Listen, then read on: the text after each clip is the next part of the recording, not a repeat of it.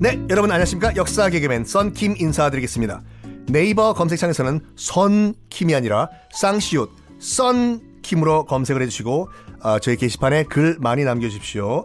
자기 전에 저희 꼭 다 읽고 요즘은 댓글까지 다 달아드리거든요. 어, 댓글 다는 거 너무 사랑스러워요, 여러분들. 여러분들 댓글 달아주시면 저 썬킴이 직접 댓글을 다 달아드리고 있습니다.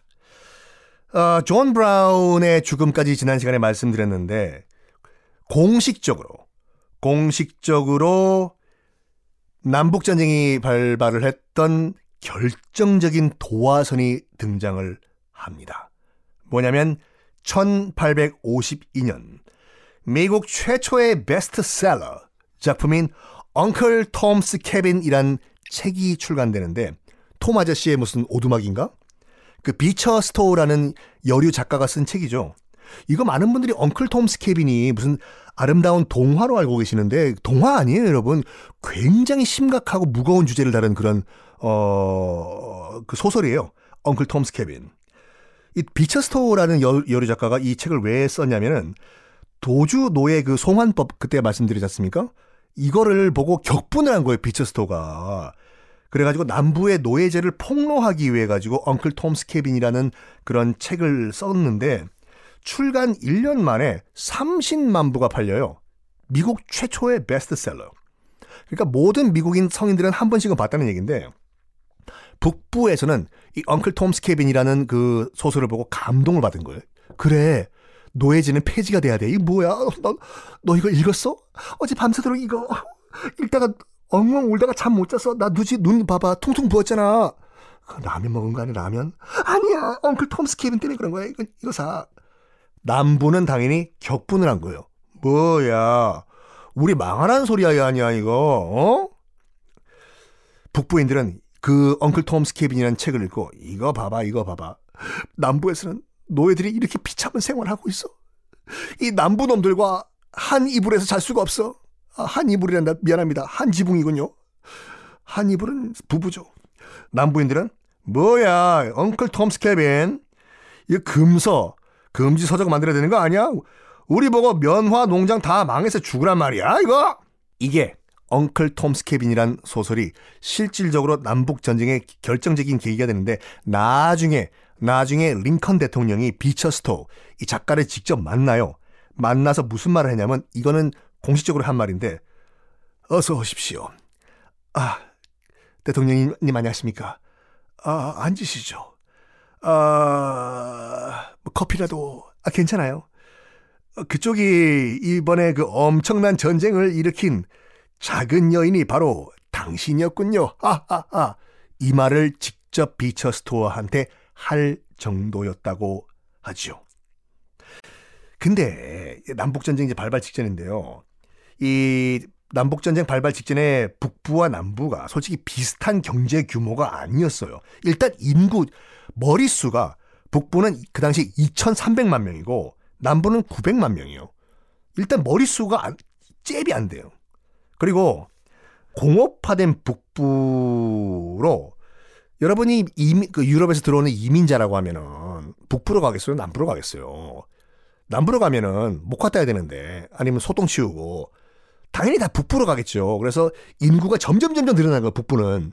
뭐 그때 이제 아일랜드계를 시작해가지고 뭐 이탈리아 등등 무슨 뭐 스페인 이민자들이 다 이제 북부 공장에 취직이 되니까 다 북부로 북부로 북부로 북부로 인구가 점점 점점 늘어나고 그 뭐 지난 시간에 말씀드린 같이 이제 의회가 이제 북부를 거의 지지하는 의회거든요. 철도 일단 뭐 북부 공업지대에서 뭐 뭘 만들었으면 대서양에 실어 날라야 되기 때문에 목화 목화 너희들 미시시피 강에서 배 띄워가지고 보내 대부분의 철도가 다 북부에서 건설이 돼요. 북부에서. 그리고 또 이 퀘이커 교도들이 몰래 몰래 다 노예 빼돌려, 빼돌려가지고 캐나다도 탈출시켜버리고 일소리 없자, 없어지는 거 아니에요. 남부 입장에서 봤을 때는 이건 먹고 사는 문제거든요. 생존이 걸린 문제, 생존이 걸린. 야, 이 북부들 너무하는 거 아니야, 이거? 우리 남부 완전 말라 죽이 고사작전 하는 거 아니야, 이거? 이대로 앉아, 앉았다간 우리 남부 거의 굶어 죽게 생겼어. 그런 의미에서 1860년 대통령 선거는 이 남부 입장에서는 운명과 같은 선거였습니다. 왜냐하면 그 1860년도 대통령 선거에서 적어도 남부가 지지하는 대통령 후보가 당선이 되든지 아니면 남부를 불쌍히 여겨주는 북부 후보가 되든지 이렇게 당선이 되는데 짜잔 1860년 대선 뚜껑을 딱 열어보니까 누가 당선됐냐? 여러분들이 너무나 잘 알고 계시는 노예제 폐지를 공약으로 건 아브라함 링컨이 1860년 미 대선에서 대통령으로 당선이 됩니다.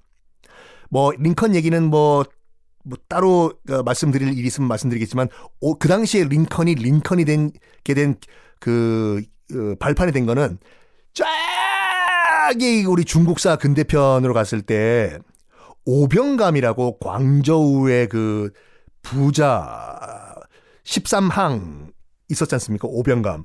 오병감의 양아들이었던 존 포브스라는 어린 친구 기억나십니까? 오병감이 줬던 돈 다 긁어 모아가지고 미국에 와서 철도 사업해가지고 어마어마한 재벌이 된 존 모레이 포브스라고 기억나시죠? 그 존 모레이 포브스가 재정 후원을 해줘요. 젊고 능력은 있는데 빽이 없던 젊은 변호사였던 링컨. 어쨌든 그 링컨이 존 모레이 포브스 등등등의 지원을 받고 대통령에 당선이 됩니다. 그 어떻게 당선이 됐냐면요. 그 당시 이제 자유주가 18개고 그 링컨이 당선됐을 당시에 자유주가 18개, 노예주가 15개 주. 근데 링컨은요. 노예주 15개에서는 거의 한 표도 못 받아요. 당연하죠. 여러분들이 남부 주민이라면 링컨 찍겠어요? 망하는데.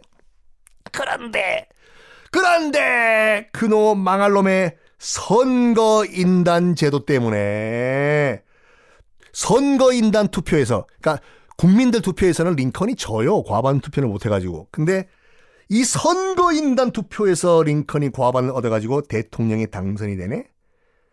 이 소식을 들은 남부는 마지막 희망까지 사라졌어요. 그렇죠. 남부에선 드디어 This is the end. 절망이다.